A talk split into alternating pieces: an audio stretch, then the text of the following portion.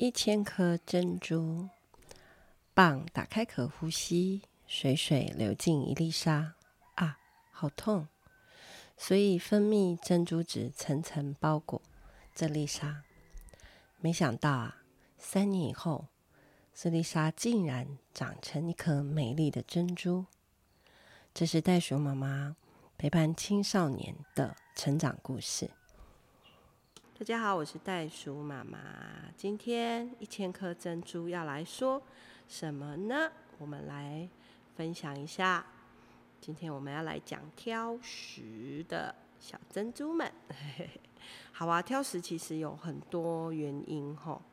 嗯，应该是说，呃，对于食物可以吃或不能吃有很多的原因。那么，呃。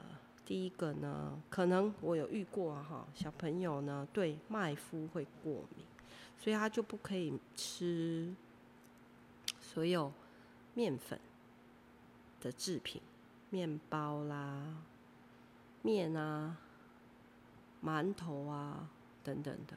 那可以吃什么？他可以吃米做的东西啊。好，所以我们就会给他吃饭、稀饭，然后还有。米苔目啊，米粉这些都是可以吃的。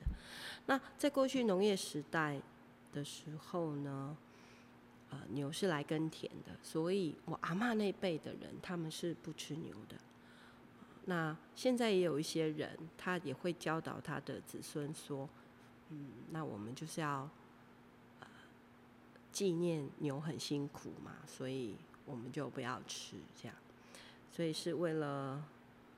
呃，这个环保吗？对，啊，环保有一些环保的人士，他们是爱地球，所以不吃肉啊。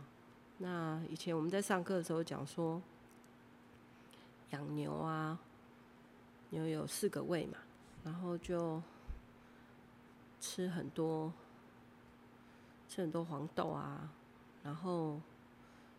他们排泄的气体是有会造成，我是觉得这个有点有点多了啦吼。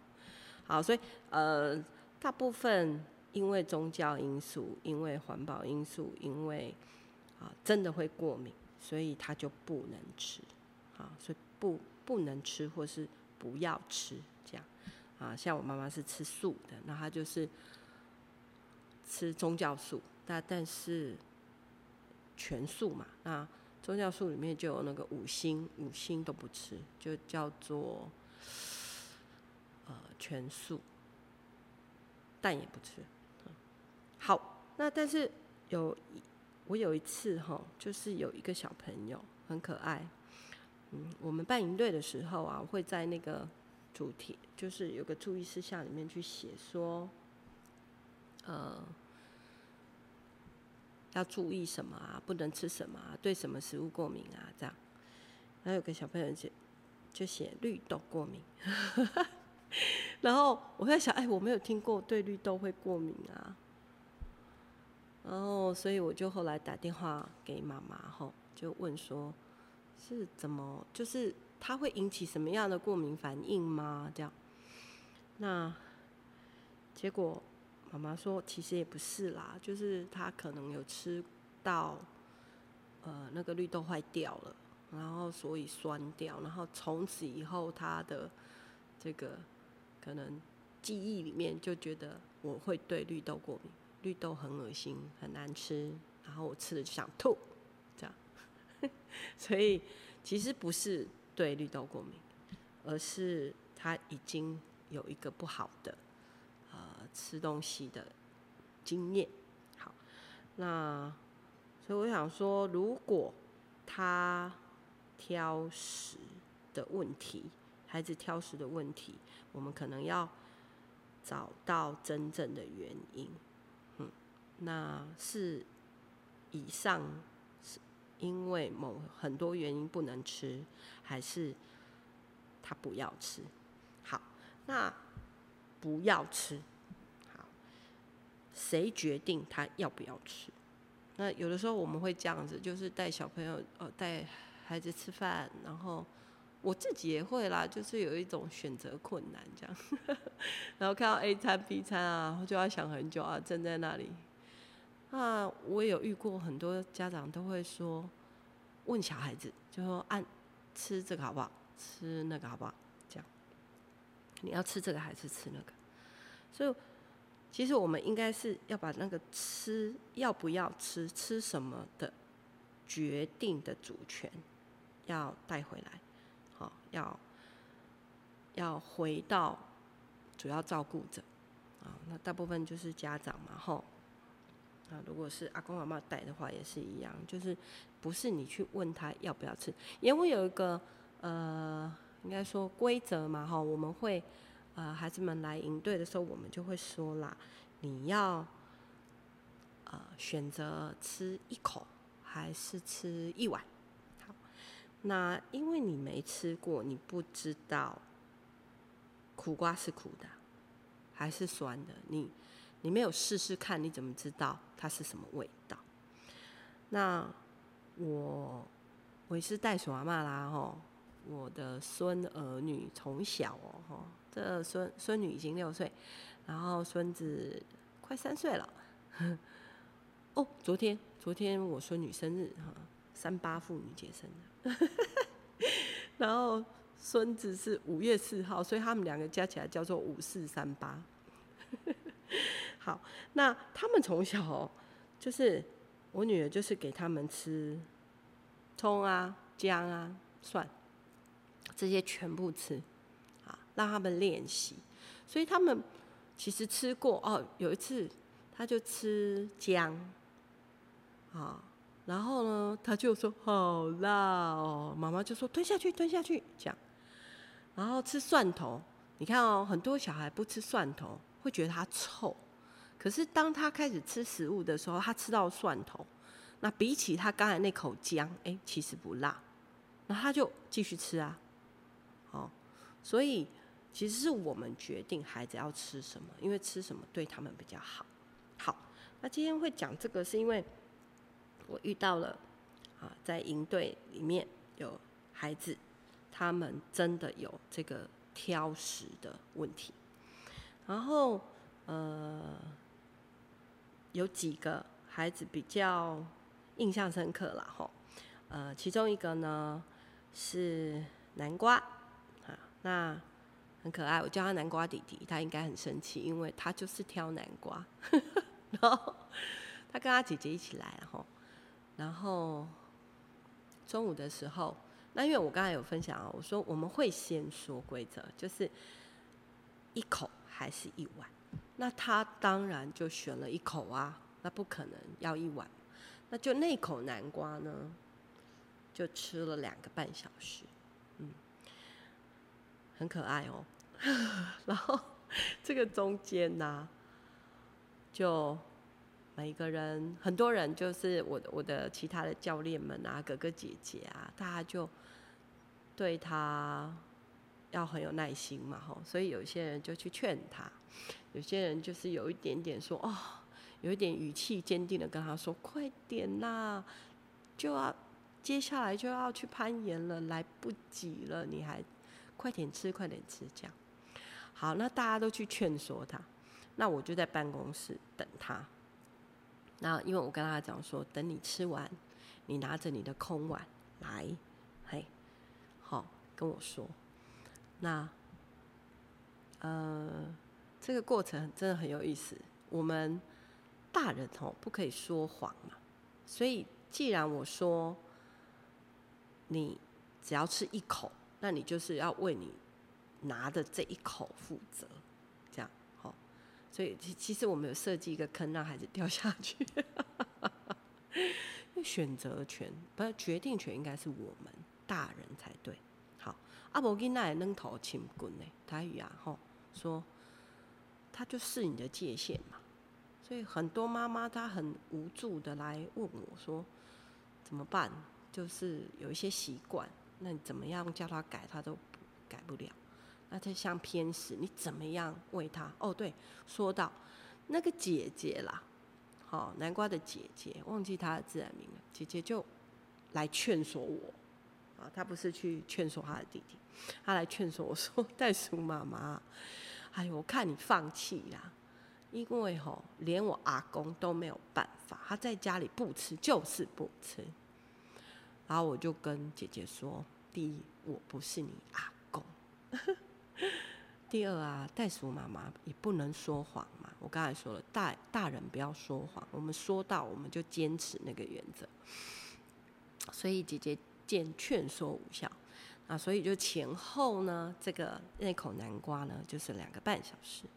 OK，午休都快结束喽。”好，终于我看到他拿着他的空碗到我的面前来，哇，一把鼻涕一把眼泪的说：“袋鼠妈妈，我吃完了。”哇，我真的抱着他哎，跳跳跳了，我就说：“哇，太棒了！你看，你就是做得到啊！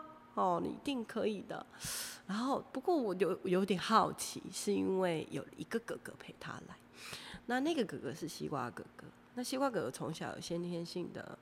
心脏病，好，那哦，西瓜哥哥陪着他来，嗯，我就问南瓜说：“那是是什么人陪你把它吃完的吗？”他说：“对，是西瓜哥哥。西瓜哥哥跟我说，他从小就有心脏病，然后呢就要吃很多药，然后啊，他知道就是。”吃药是很苦的事情，可是他知道吃药对他会好，所以他就跟我说，就叫我把那个南瓜当药吞了，这样，然后我就觉得好厉害哦，西瓜哥哥啊，好棒哦！他后来把身体练得很好，他可以从龙潭骑脚踏车到我们这里来。我也觉得好棒哦，就是他把他切身的这个经验，然后就跟孩子分享，鼓励他，好鼓励他。虽然好像你觉得不好吃，像药一样苦，可是你就把它吞了吧，很有意思。嗯、呃，我又想到谁呢？我又想到了蝴蝶妹妹哈。那小孩子不吃大概几个东西吧？南瓜、茄子啊，还有什么竹笋哦。葱姜啊，这些都不吃。他们说茄子很难吃，茄子软软的，吃起来很恶心，很想吐。还有什么？大家有想到的话，好。那其实我觉得煮东西的人也很重要啦。我们怎么样把那个东西煮的好吃，就很特别啊，就让他觉得是可以接受这样。那么。呃，茄子有时候我们会煮到黑黑的，其实看起来是真的不好吃哈。那我们就想方法把它那个紫色还还还还保留着，然后呢，加一点点酱油啊，加一点糖这样子。我就买有机酱油。哦，对，刚才那个 南瓜，我要讲最后的结果是，我就抱着它，然后我就跟他说，好。这五天，接下来的五天的营队里面，我再也不煮南瓜了。哇，然后他就欢呼。然 后所以你虽然有给他界限，然后他也真的做到了这个突破了这个挑战吼。然后，但是你就是要，你不要再故意了，然后就是接着再继续煮，那他就会觉得哦，反正我就是被你骗了这样。所以真的，我们之后的四天我都没有再煮南瓜。好，那回到茄子。煮得很好吃的茄子哦，所以呢，蝴蝶妹妹呢，哇，她竟然要求哎，就是她还要再吃这样。那刚好妈妈来接她，看见她在吃茄子的背影，好，然后妈妈竟然就掉眼泪了，就是，因为我觉得一点点小小的孩子的进步哦，竟然可以起到这么大的一个鼓励哦，我就觉得很棒。好啊，那我想说。这些故事啊，是说到吼，其实我们大人吼，我们学会什么吼？学会要拿回来主权。那当然，我们不可以呃说谎，因为我们要说出去的话，我们就要做到。然后嘞，态度要坚持，绝对不要被他们扔头轻滚。但你的语气是可以柔和的哦。哦，不不一定，不是不是要很凶的。有时候我们在制定一些界限的时候，我们好像需要扮黑脸嘛，哈，感觉扮黑脸好像就要很凶啊，或者是这个嗯态度上面，我们可以其实是柔和的，但是要坚定，特别是你的眼神，你看着他，你看着他，呃，相信他做得到。那当然还有最重要一件事情，就忍耐。有的妈妈跟我说：“哦，两个半小时怎么可能？要是我的话，我早就收走了。哎，就不要吃了，不要吃就好了。这样，好，那不吃也不会死，或者是吃了也不会怎么样。哦，但是我想说，其实不是食物的本身嘛。我觉得我们是在学一个界限的问题。”哦那小孩子呢，在这个过程里面，他就是学会试试看啊。你没有试，所以这叫体验教育，就是说，呃，我没做过的，我去做一下，因为我不知道，我没有做过，我怎么知道我有惧高症？现在太多人会说啊，我有惧高症，我有什么症？我有什么症？对，可是是因为里面的。不愿意或里面的担心、害怕，超过你现在正在面对的事情。对，所以我觉得尝试很重要，一定要试试看。啊，我们有独轮车嘛，哈，那很多家长看到说，哦，这个这个很难骑吧？就是我的孩子平衡感不好。我说，可是独轮车其实不是为了呃训练平衡感。独轮车呢，是为了体验挫折，因为它会一直摔。那你明明知道这这个这个东西会让你跌倒，有些人就说啊，那不要。可是你不让他练习怎么保护自己，或者是练习怎么从挫折里面啊跌倒了怎么站起来，那他从来没有挫折或跌倒的经验。那以后他长大了，他遇到了挫折，他就先放弃，或者是他就直接跌下去了，就起不来了。啊，那所以试试看很重要。那小孩子呢，他也要练习，为自己的决定负责。所以我刚才说嘛，大人其实是给他一个界限跟选择。那他选了一口，他就为自己所选的负责啊。那这个是我们想要去对想要去讲的东西。嗯，那嗯、呃，会不会因为挑食引起比较严重的问题？嗯，我是有几个几个小朋友啦齁，那。遇到了这样的事情，嗯，例如有一个孩子哈，他就是到了还蛮大了，就还一直都会夜尿这样，然后，嗯，爸爸妈妈带他看很多医生啊，然后从各各样各个科目里面去去看看他到底是怎么回事哈。对，因为如果是小一或者幼稚园，或者是像我孙子现在三岁，他正在练习不要包尿布嘛，吼，然后哎，就他那个膀胱正在长嘛，吼，所以有感觉，他就会一直说我要尿尿这样子，然后我们就要带他去，可能只有一滴这样，然后哇，如果他五岁没有包尿布，可能他就会。真的尿下去，所以他现在去幼稚园都还要带好几套裤子。那大概是两岁半可以开始训练，现在快三岁了吼，应该是应该是要会讲了。他那个膀胱已经发育到差不多。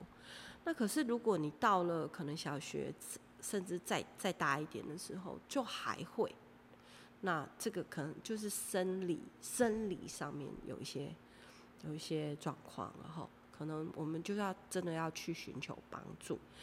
那么结果结果呢？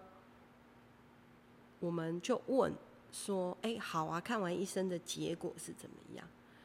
然后 是姐姐哦，就来跟我们讲说啊，其实哈，因为我们是很关心这件事，后来那个孩子就一直持续都有来嘛。那呃，我们的处理方法是这样：如果小孩子还还是会夜尿的话，哈，那他在团体里面嘛，所以我们就会说，嗯，那就是还是给他带那个学习裤来，好，或者是再大一点孩子，他就可以带那个真的是带尿布来哦。那晚上睡前，我们叫他去上厕所，然后叫好几次，开完会我们再叫一次，然后就抱着，嘿，那。如果他不愿意抱，因为这个时候其实自尊心就很强了，然后那不愿意抱好没关系。那如果你尿下去怎么办？你要为你的行为负责嘛，你不要藏起来哦，哦，你不要哇那个被子或者是裤子通通藏起来，那再带回家给妈妈洗，这样不行啊，会很臭。所以要我说好没关系，如果你决定你不要穿学习裤或你不要包的话。那，你如果尿下去，你要来跟我们说，我们会有哥哥或姐姐陪你去处理善后。所以这就是我刚才说的，一旦你决定，我会尊重你的决定，然后你要为你的决定负责，那我们会陪你负责到底。啊，所以就去洗呀，洗完了就脱水，然后晒起来就好了。好，那我们也会，呃。